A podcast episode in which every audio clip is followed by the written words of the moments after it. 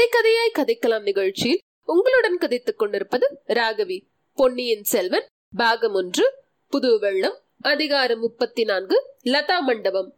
அடர்ந்த மாந்தோப்புக்கிடையே சென்ற ஒற்றையடி பாதையின் வழியாக அம்மங்கை விடுவிடுவென்று நடந்து செல்ல வந்தியத்தேவனும் விரைவாக தொடர்ந்து சென்றான். மரம் செடிகளின் மீது மோதிக்கொள்ளாமல் இந்த இருளில் நடந்து செல்வது கஷ்டமாகத்தான் இருந்தது. ஒரு சமயம் இவன் மரத்தில் மோதிக்கொள்ள பார்த்து தயங்கி நின்றபோது அந்த மங்கை திரும்பி பார்த்து ஏன் நிற்கிறாய்? வழி மறந்து போய்விட்டதா? நீதான் இருட்டில் கண் தெரிகிற மனிதனாயிற்றே என்றாள். இதற்கு பதிலாக வந்தியத்தேவன் ஊதட்டில் விரலை வைத்து முன்னால் அவள் சொன்னது போல் என்றான். அதே நேரத்தில் மதில் சுவருக்கு வெளியே ஏதோ சப்தம் கேட்டது. மனித நடமாட்டம் போல துணித்தது. பிறகு இருவரும் மறுபடி நடந்தார்கள். கொஞ்ச தூரம் போனதும் வல்லவரையன் லேசாக சிரித்தான். அந்த மங்கை திரும்பி பார்த்து என்னைத்தான் கண்டு சிரிக்கிறாயா? என்றாள். கண்டு சிரிக்கவில்லை கேட்டு சிரிக்கிறேன் என்றான். அப்படி என்றால் என்னை தேடி வந்தவர்களின் காலடி சத்தத்தை சற்று முன் நீ கேட்கவில்லையா? அவர்கள் ஏமாந்து போனதை எண்ணி சிரிக்கிறேன். அவள் சிறிது பயத்துடன் உன்னை யாராவது தேடி வருகிறார்களா என்ன? எதற்காக? என்றாள். இல்லாவிட்டால் எதற்காக இந்த குருட்டு இருட்டில் மதில் சுவரில் வந்து மோதிக்கொண்டு உட்கார்ந்திருக்க வேண்டும்?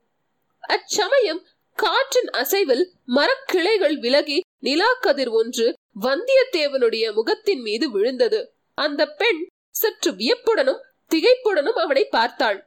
என்ன பார்க்கிறாய்? என்று கேட்டான்.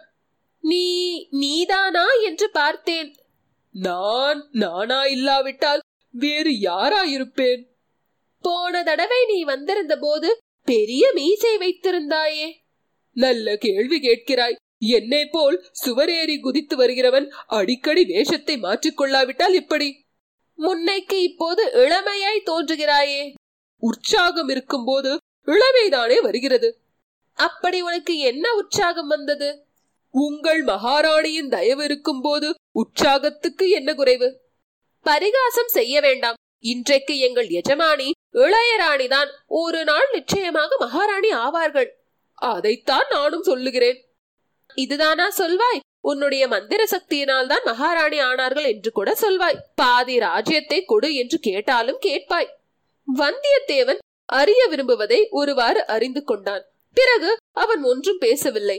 தீவிரமாக யோசித்துக் கொண்டே நடந்தான். தான் சந்திக்கப் போகிறது யாரை? பழுவூர் இளையராணியா இருக்கலாம் அல்லது மதுராந்தக தேவரை மணந்து கொண்ட சின்ன பழுவேட்டரையரின் மகளாயிருக்கலாம். தன்னை மந்திரவாதி என்று எண்ணி அந்த பெண் அழைத்து கொண்டு போகிறாள். போய் அந்த இளையராணி யாரா இருந்தாலும் அவளை சந்திக்கும் போது எப்படி நடந்து கொள்வது? நெஞ்சே தைரியத்தை கைவிடாதே. தைரியம் உள்ளவரையில் ஜெயமும் உண்டு. சமயத்தில் ஏதேனும் யுக்தி தோன்றாமல் போகாது. இதுவரையில் எந்த நெருக்கடியானாலும் நாம் தோல்வியுற்று வந்ததில்லை. அதிலும் பெண் பிள்ளை ஒருத்தியிடமா தோல்வியடை போகிறோம்?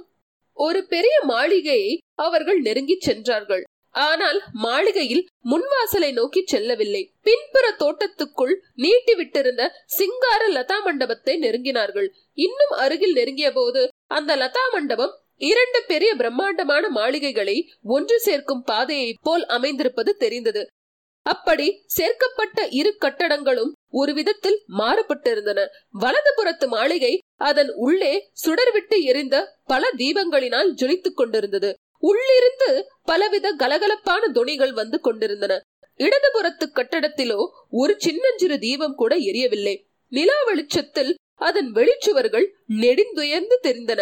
ஆனால் அந்த மாளிகையின் உள்ளே நிசப்தமும் இருளும் குடிக்கொண்டிருந்தன வந்தியத்தேவனை அழைத்துக் கொண்டு அந்த பெண் லதா மண்டபத்தை அணுகியதும் அவனை பார்த்து சமிகையினால் அங்கேயே நிற்கும்படி சொன்னாள். அவனும் அப்படியே நின்றான். அவ்விதம் நின்றபோது தான் அந்த இடத்தில் நிறைந்திருந்த மலர்களின் நறுமணத்தை அவன் உணர்ந்தான். அப்பப்பா என்ன வாசம் என்ன வாசம் மூக்கில் நெடி போல் ஏறி தலையை கிருகிருக்கு அடிக்கிறதே. அந்த பெண் லதா மண்டபத்துக்குள் நுழைந்ததும் அவளுடைய குரலும் இன்னொரு இனிய பெண் குரலும் கேட்டன. வரச்சொல் உடனே கேட்பானேன் நான் தான் இத்தனை நேரமாய் காத்திருக்கிறேன் என்று தெரியுமே?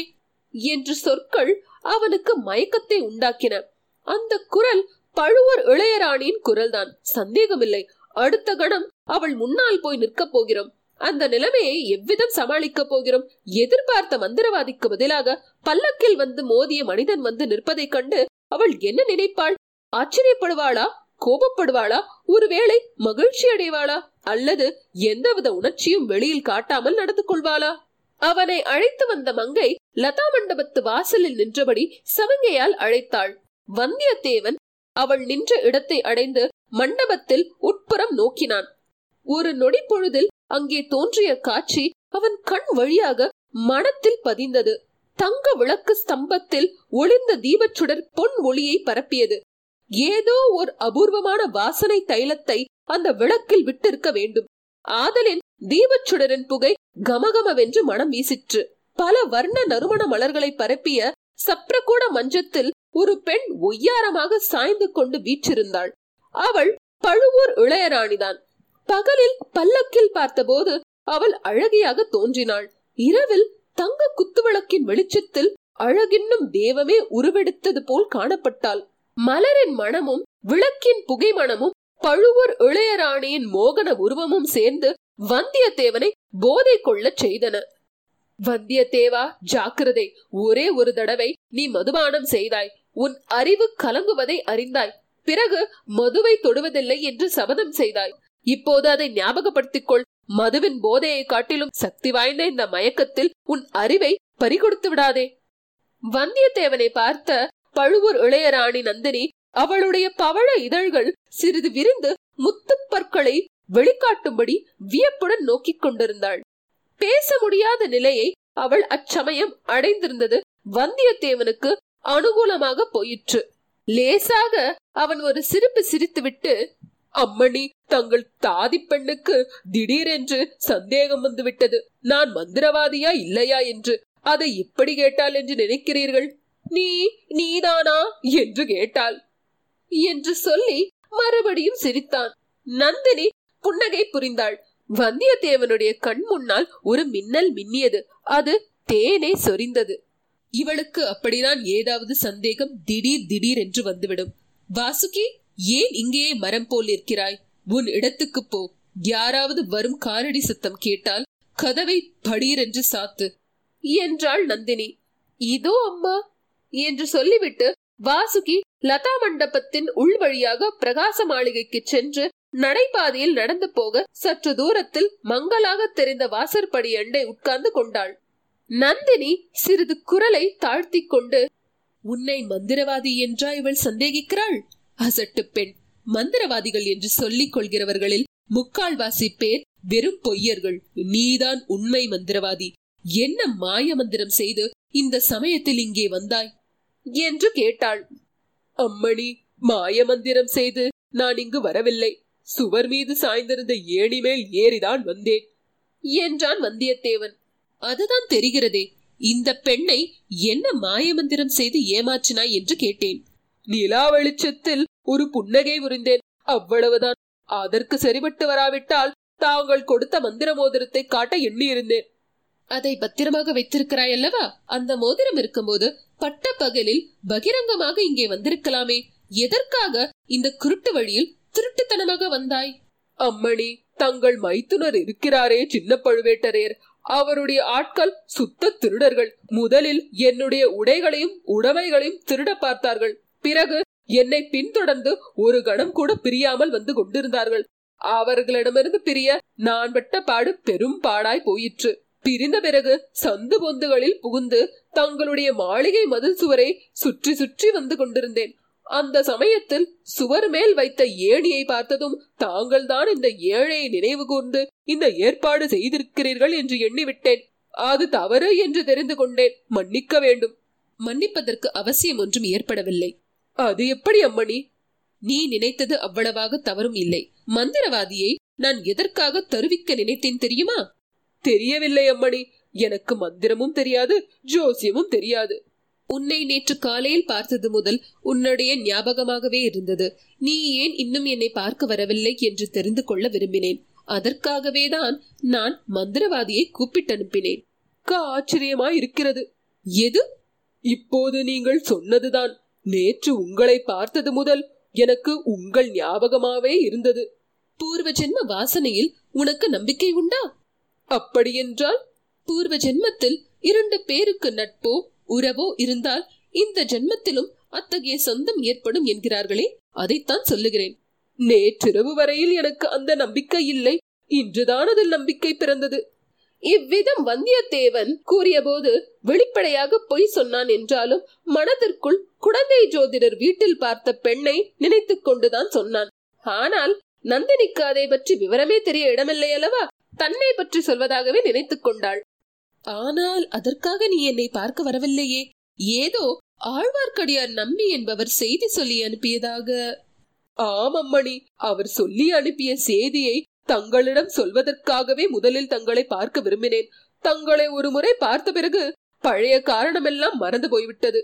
ஆழ்வார்க்கடியாரை நீ எங்கே பார்த்தாய்? என்ன செய்தி சொல்லி அனுப்பினார்?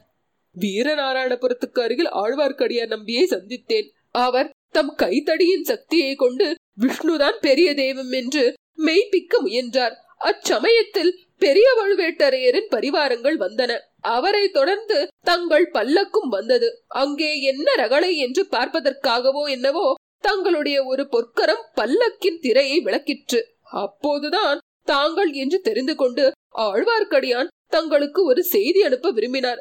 நானும் அன்றிரவு கடம்பூர் சம்புவரையர் மாளிகையில் தங்கியபடியால் என்னிடம் செய்தி சொல்லி அனுப்பினார். ஆனால் கடம்பூரில் தங்களை நான் பார்க்க முடியவில்லை. தஞ்சாவூர் கோட்டைக்கருகில் சாலையில் தான் பார்க்க முடிந்தது. அதுவும் தங்கள் வல்லக்கு என் குதிரை மேல் மோதியதனால்தான் இவ்விதம் வந்தியத்தேவன் சொல்லி வந்தபோது நந்தினி மேலே அண்ணாந்து பார்த்து கொண்டிருந்தாள். ஆகையால் அவளுடைய முகபாவத்திலிருந்து ஒன்றும் கண்டுபிடிக்க முடியவில்லை.